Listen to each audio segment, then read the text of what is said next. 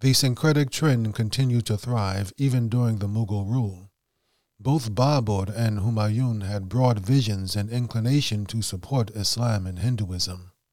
However, owing to their short rule, not many positive steps could be initiated. It was Akbar who took decisive steps in this direction. Akbar removed the jizya, pilgrim tax for the Hindus, immediately on assuming power. He also passed a law treating both Hindus and Muslims in the same way. Hindu epics like Mahabharat, Ramayana, and Vedic literature were translated into Persian at his insistence for the convenience of Muslim readers. Later, Dara Shikoh translated Hindu theological texts like Upanishads, Bhagavad Gita, and Yoga Vashishta into Persian. He wrote a book, Majma'ul Bahrain, the meeting place of two oceans, a comparative study of Hindu and Muslim mystic philosophy. He even wore a ring on his finger with the inscription of Prabhu in Sanskrit on it. J. J. Roy Burman, Hindu Muslim Syncretism in India, Economic and Political Weekly, May 1996.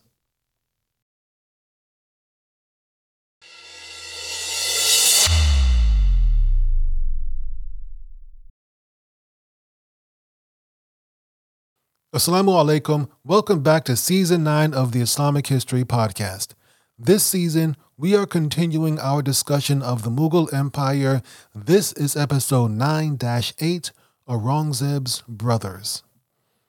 Now, let's do a quick recap of the previous episode before we get into today's story.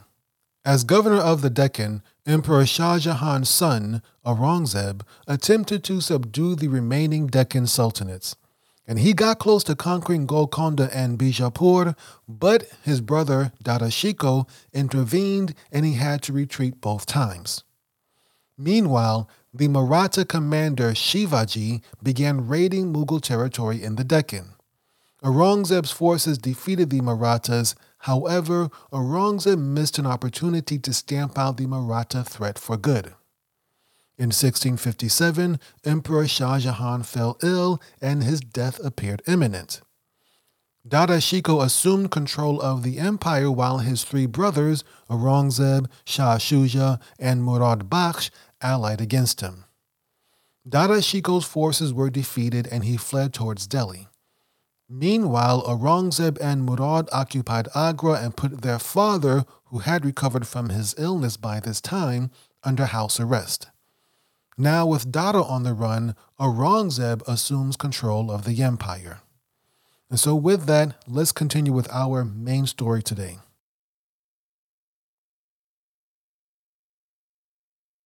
Aurangzeb gets rid of his rivals. Agra had been conquered by the joint forces of Prince Murad and Prince Aurangzeb. However, the reality was that the throne could only go to one person, and this ultimately led to a fierce rivalry between these two brothers. Murad was jealous of Aurangzeb's leadership position, and Aurangzeb was aware of this jealousy and was therefore cautious of Murad. With their father under house arrest, however, their joint armies had to work together in pursuit of Dara Shikoh, and they were roughly about three weeks behind Dara, who had fled to Delhi. During their journey, as they were pursuing Dara Shikoh and moving towards Delhi, Murad began to secretly correspond with their father, Emperor, or I guess former Emperor Shah Jahan. He began plotting to eliminate Aurangzeb and take the throne for himself. However, Aurangzeb intercepted one of the letters between his father and his brother, and it revealed their plans. I have bestowed the sovereignty of all of India upon my esteemed son, Murad. I urge you to exercise extreme caution and patience in this matter, keeping this secret from anyone, no matter how close. In a few days' time, invite your brother, Aurangzeb, and his son to your camp under the pretext of a banquet, and bid them farewell forever. When he discovered this letter, Aurangzeb devised a scheme of his own. He began sending Murad various gifts and kind messages, and all of this was meant to remove or allay any suspicions that Murad Bakhsh may have had of Aurangzeb. And then in June 1658, Murad returned from a hunting trip and Aurangzeb invited him to a banquet at his camp. Basically, he was flipping his father's plan on his brother. As expected at this banquet, Prince Murad consumed a lot of alcohol and got drunk. And we've talked before of the rampant alcoholism amongst the Mughal royalty. However, Aurangzeb, he was the devout Muslim, he did not touch any of the alcohol. And with Murad intoxicated and beginning to basically conk out, a slave girl came and began massaging his head until he fell asleep. Meanwhile, Murad's bodyguard, a eunuch named Shahbaz, was lured outside the tent where Aurangzeb's men jumped on him and strangled him to death. And with the eunuch out the way, Aurangzeb's men arrested and shackled Murad and sent him first to the dungeons of, of the fort of Salimgarh, which was located on an island in the Yamuna River in Delhi, and then later transferred him to the prison of Gwalior. And so, with Murad out the way, Aurangzeb continued his pursuit of Dara Shikoh, arriving in Delhi in July 1658. Once he was in Delhi, Aurangzeb finally decided that it was time to proclaim himself the emperor. He had been acting like the emperor, but he never actually took the title. With Dara Shikoh on the run, Shah Shuja in Bengal, Murad in prison, and his father under house arrest, there was no one to contest Aurangzeb's claim to the throne. Let's briefly switch over to Dara Shikoh and see what he's doing. While he was in Delhi, Dara Shikoh had raided the treasury to fund his army. He was hoping his son Suleiman Shikoh would join him, but he didn't get there in time. As we mentioned in the previous episode, Dara Shikoh's son, Suleiman Shikoh, had defeated Shah Shuja as Shah Shuja was coming from Bengal towards Agra. When Shah Shuja was defeated, he headed back for Bengal and Suleiman Shikoh continued to pursue him. But in this pursuit, that put him far away from his father, so he was not able to get back in time to support his father against Aurangzeb and Murad. When Dara Shikoh learned that Aurangzeb's armies were approaching Delhi, Dara abandoned Delhi and fled north to Lahore. In Lahore, Dara Shikoh obtained even more money and weapons because his father had stockpiled a large quantity there in a, a, future plan to hopefully raid Kandahar and get it back from the Persians. We discussed how they got that in previous episodes. Aurangzeb followed Dara Shikoh to Lahore, and that prompted Dara Shikoh to flee once again, with Aurangzeb's army still three weeks behind him. With Aurangzeb's army hot on his tail, Dara Shikoh sought refuge in Sindh and followed the same path taken by his, I guess, great great grandfather Humayun when he fled from Sher Shah Suri. If none of that makes sense, we discussed this in the previous season, episode 8 12. Go and uh, catch up over there.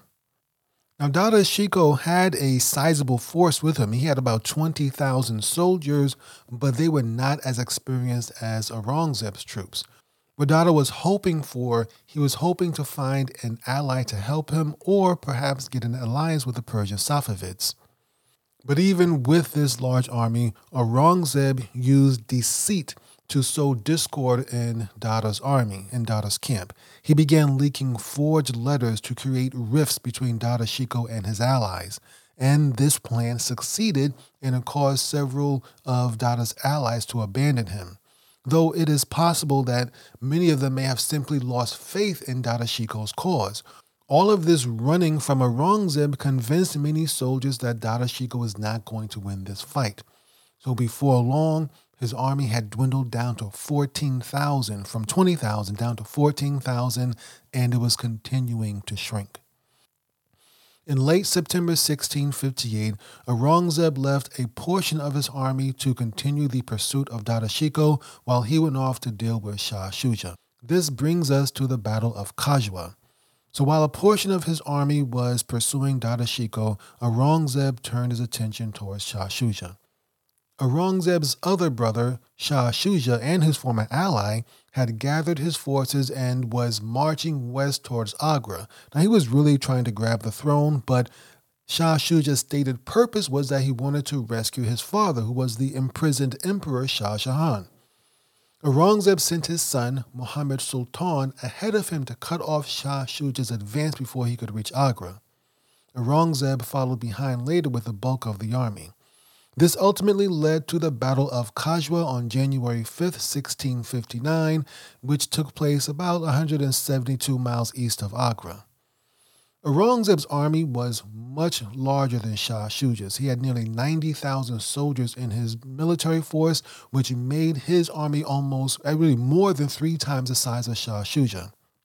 Aurangzeb also had experienced commanders, including Mir Jumla and Islam Khan.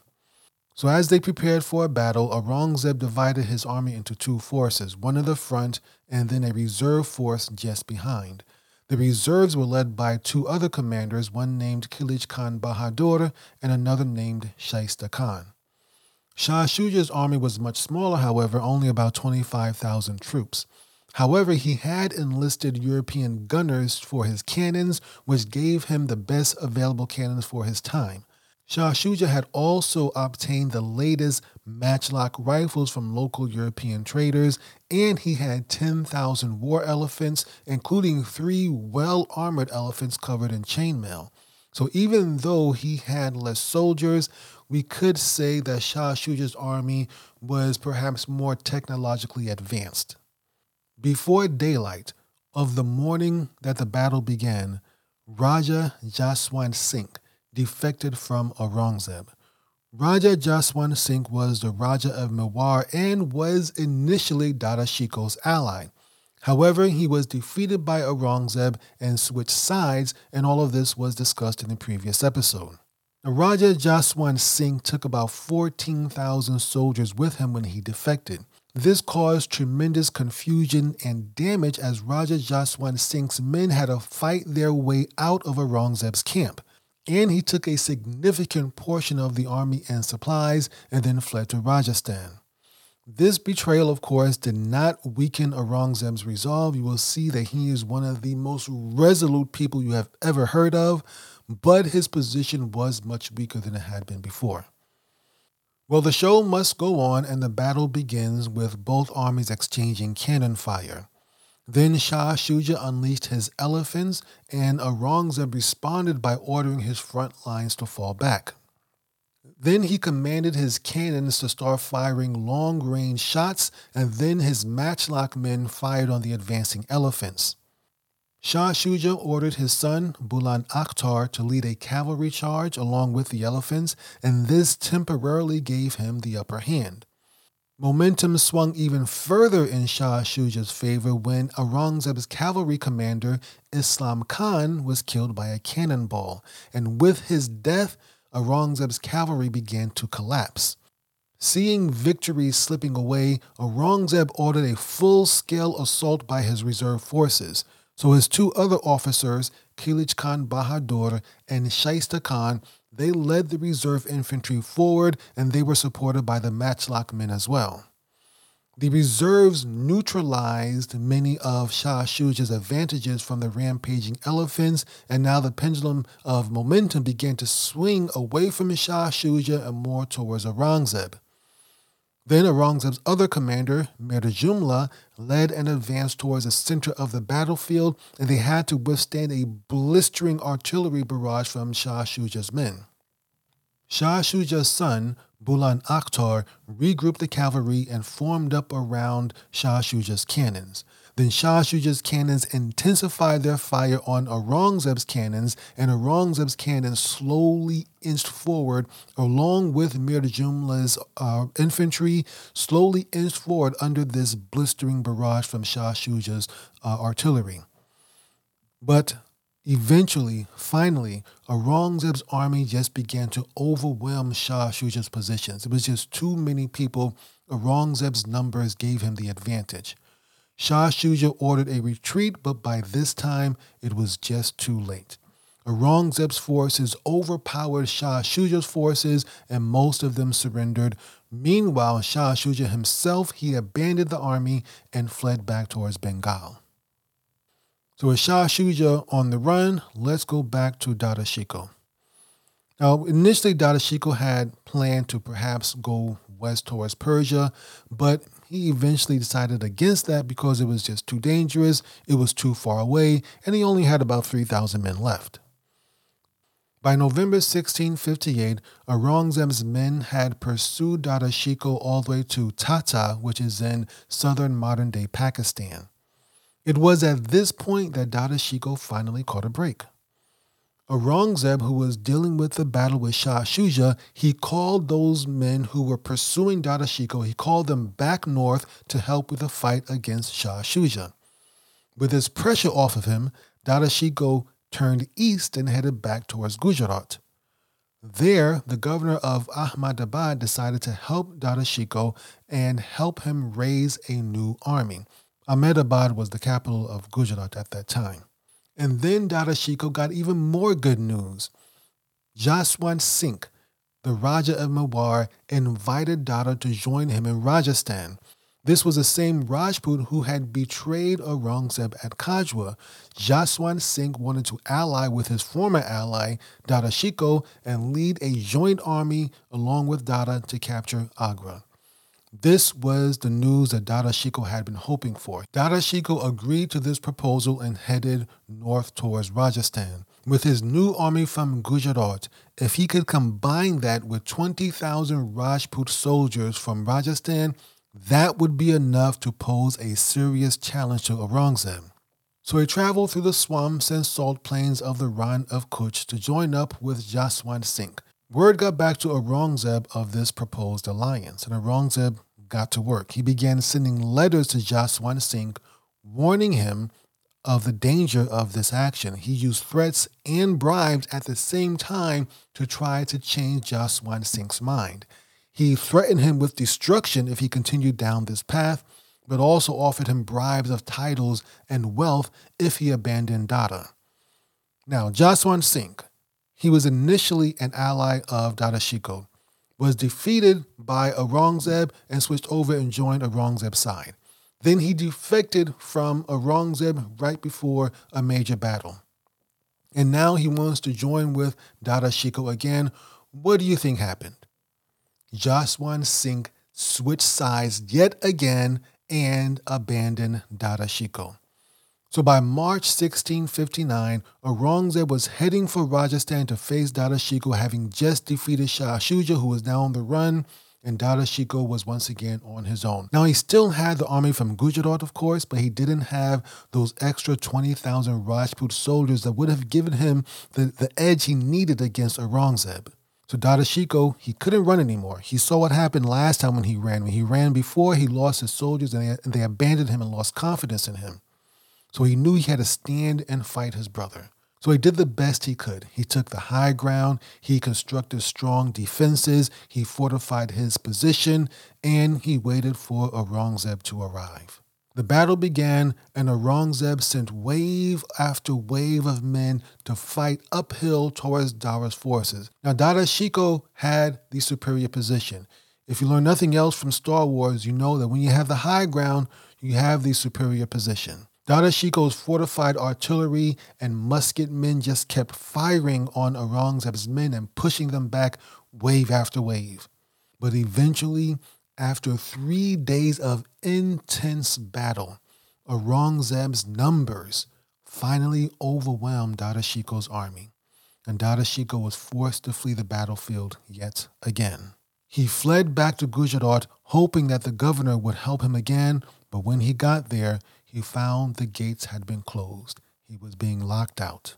Meanwhile, Aurangzeb returned to Agra and left his officers and a portion of the army to continue the chase after Dara Shikoh.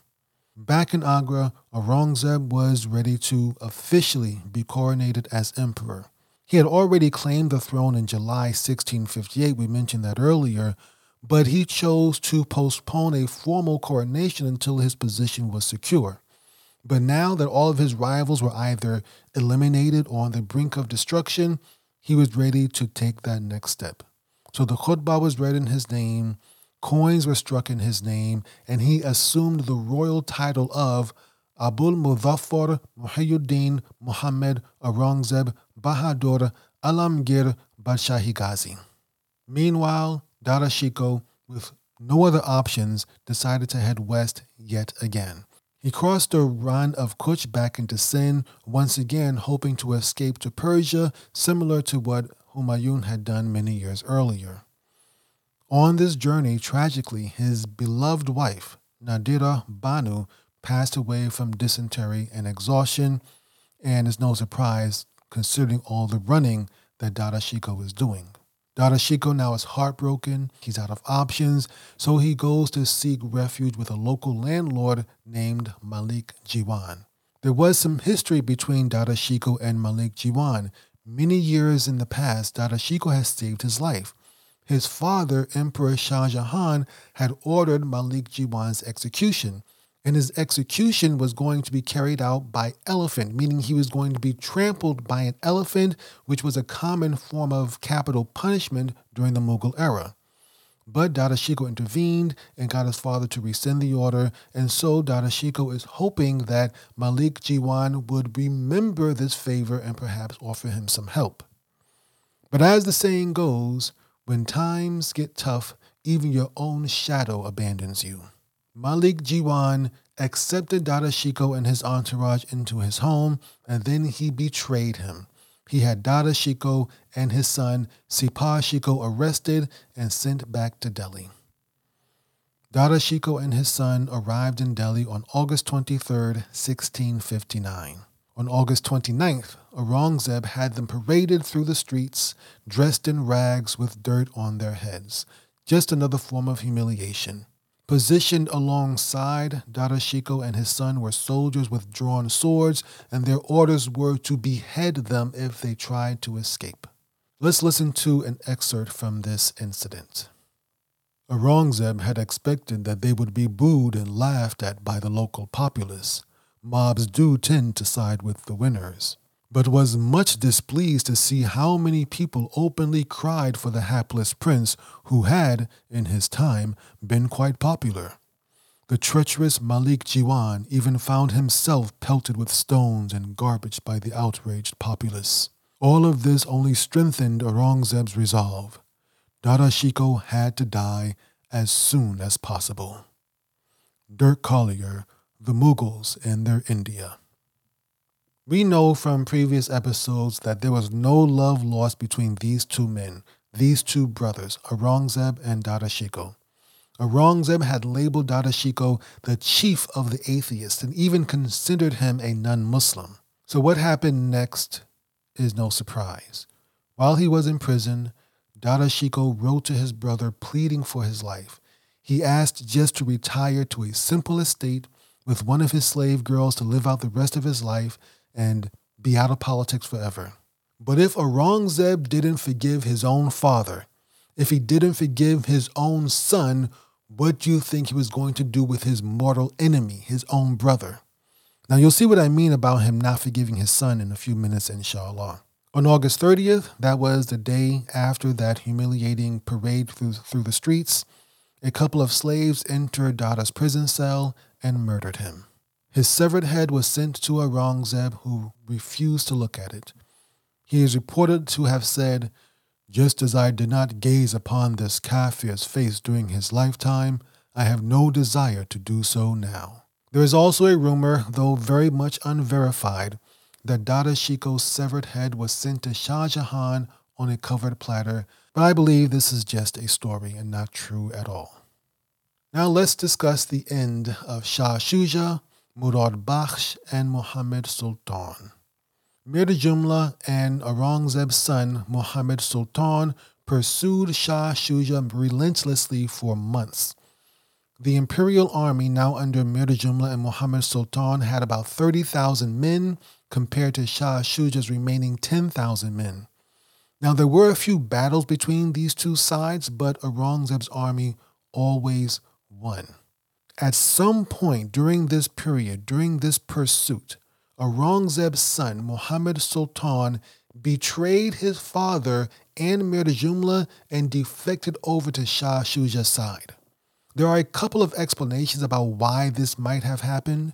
One idea is that Muhammad Sultan was tired of being bossed around by Mir Jumla, who was the actual one in charge. But it should also be noted that Muhammad Sultan was married to Shah Shuja's daughter, and that may have had something to do with his decision. Now, this defection by Muhammad Sultan over to his uncle's side, it made things more difficult for Mir Jumla and the imperial army, but it really didn't change things. In May 1660, Shah Shuja and his family took refuge in Arakan. Arakan is near the Burmese border where the Rohingya Muslims of today now reside. Shah Shuja and his family went to Arakan and disappeared. It is believed that they were most likely killed by the Magh tribe of Arakan in 1661. Also in 1661, a man named Ali Naqi demanded justice for his father's death. He went to Aurangzeb and demanded justice for his father, who had been the Minister of Finance of Gujarat back when these fratricidal wars first began. If you go back to the previous episode and listen to it, we mentioned how Murad Bakhsh proclaimed himself emperor and needed money, and so he killed the Minister of Finance and raided the treasury of Gujarat. This was discussed in the previous episode.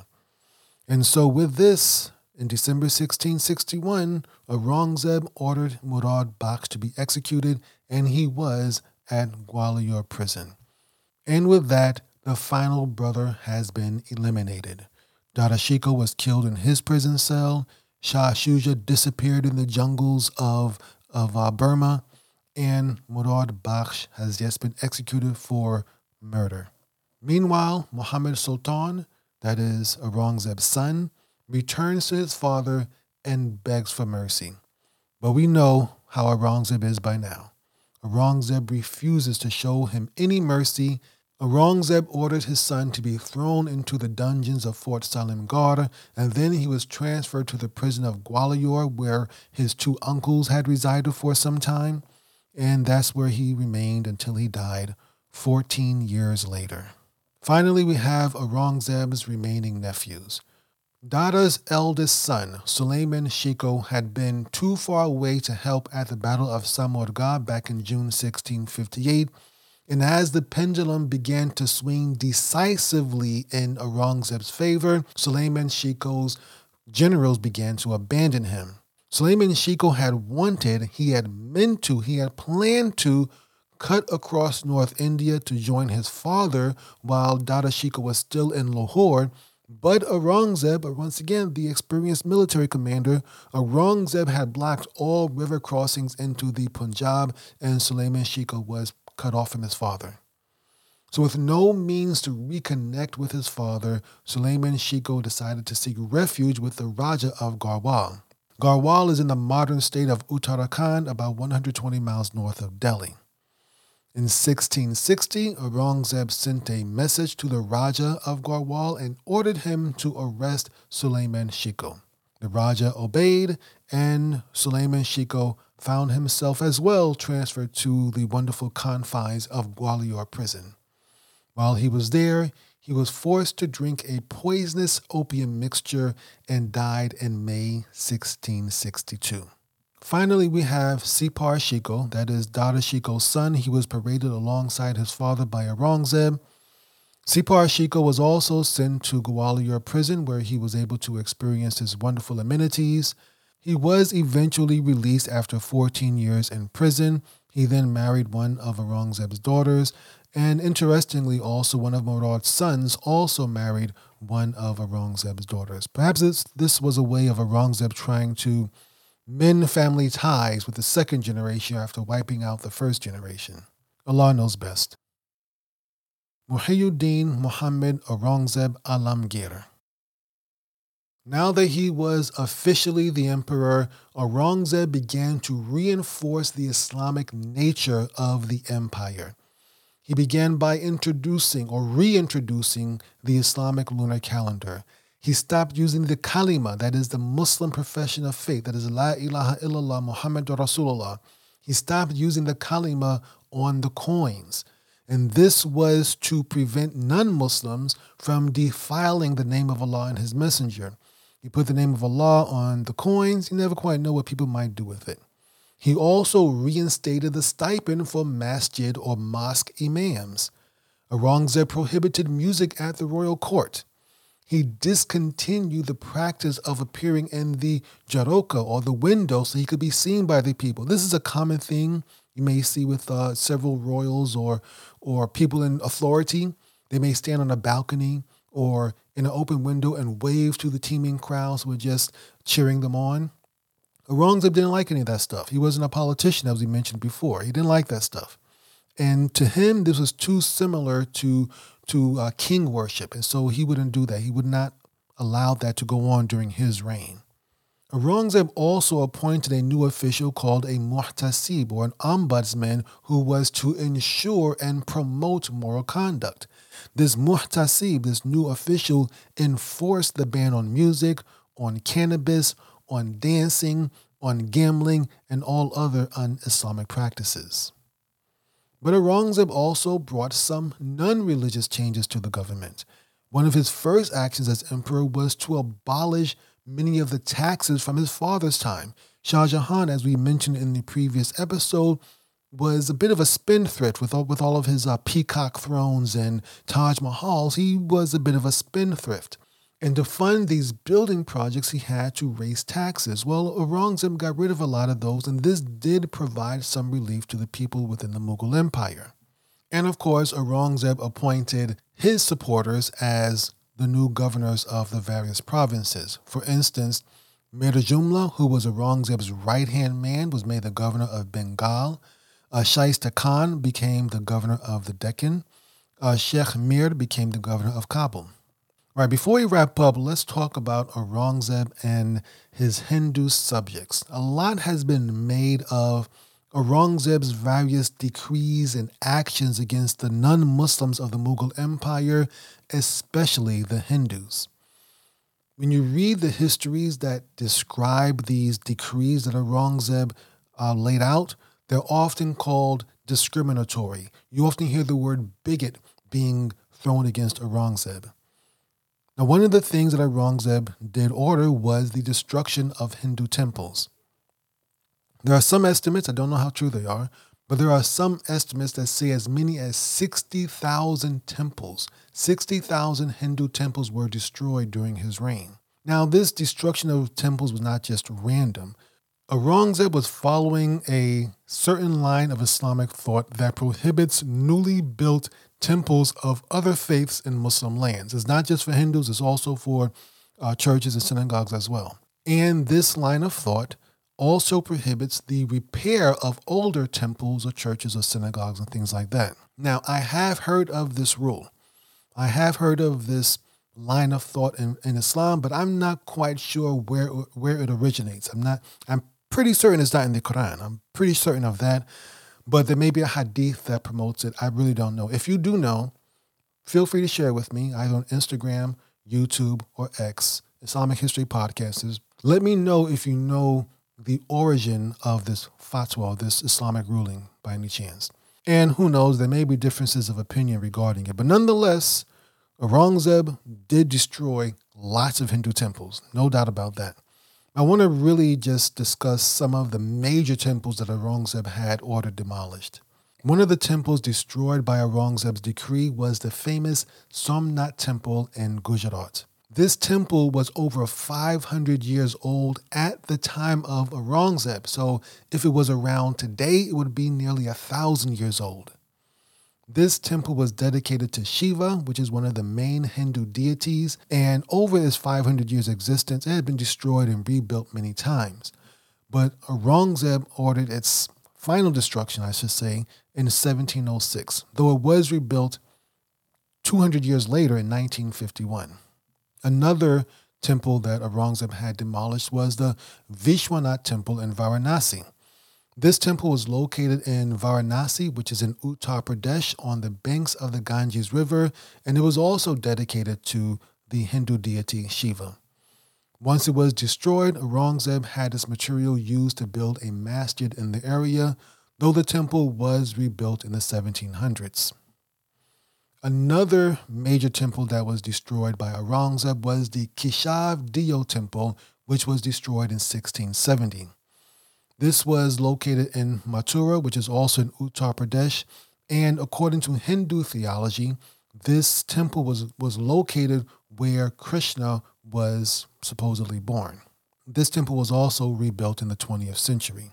Aurangzeb believed that these temples, especially these ancient uh, old temples, these major temples that had long histories in the regions, he believed that these temples were having a negative impact on local Muslims, perhaps uh, pulling them away from their Islamic heritage and, and convincing them or encouraging them to indulge in un Islamic practices. There's another allegation thrown against Aurangzeb, and it is true. It's not a, it is a true allegation. Okay, so it's not like it's it's a lie or anything. This was the jizya, the taxes that Aurangzeb imposed on Hindus. First, he reinstated a tax on Hindu pilgrimages that had previously been abolished by Akbar the Great. He also canceled monetary grants for Hindu priests and temples. So that was two things. He took away money that was going to the Hindus, and then he charged more money on, on the Hindus. There's also an allegation, though I don't know how true it is, there's an allegation that Hindu merchants faced higher import duties than Muslim merchants. But the big thing was the jizya. In 1679, Aurangzeb reinstated the jizya on non Muslims living in the Mughal Empire, and this led to massive protests. Now, we're going to discuss Aurangzeb's jizya decree in more detail later in the series, but it is important to know that from the Hindu perspective, at least, they felt that they were being treated as second class citizens. Whether these actions were right or wrong in Islam, I can't really judge. However, it is believed that these decrees from Aurangzeb helped to turn the majority Hindu population against Mughal rule. And yes, then, as now, most of the people in the Indian subcontinent were Hindu. That's going to wrap it up for today. In the next episode, inshallah, we will discuss the continued growth of two major Mughal enemies the British East India Company and the Hindu Marathas. You've been listening to the Islamic History Podcast, and we hope you've enjoyed the show. You can support the Islamic History Podcast and get exclusive content by subscribing to our premium channel, Islamic History Exclusive. If you're an Apple or Spotify user, open the app and search for Islamic History Exclusive. If you're listening on Podbean, become a patron in the Podbean app and you'll get access to all of our premium content. You can also join by visiting patreon.com slash Islamic History. Our premium content includes a series on the life of Salahuddin, an ongoing series about the Umayyad dynasty, and one I think you'll really enjoy our latest series on the Soviet Afghan War. Altogether, that's well over 50 premium episodes. Before we go, I want to thank Brother Zulfikar Sarosh for his research on the Mughal Empire and his continued support of the show. And thanks to all of our premium subscribers. Stay tuned for a short clip from our series on the Soviet Afghan War. And until next time, my name is Mutaki Ismail for the Islamic History Podcast. Assalamu alaikum wa rahmatullahi wa barakatuhu. Allah.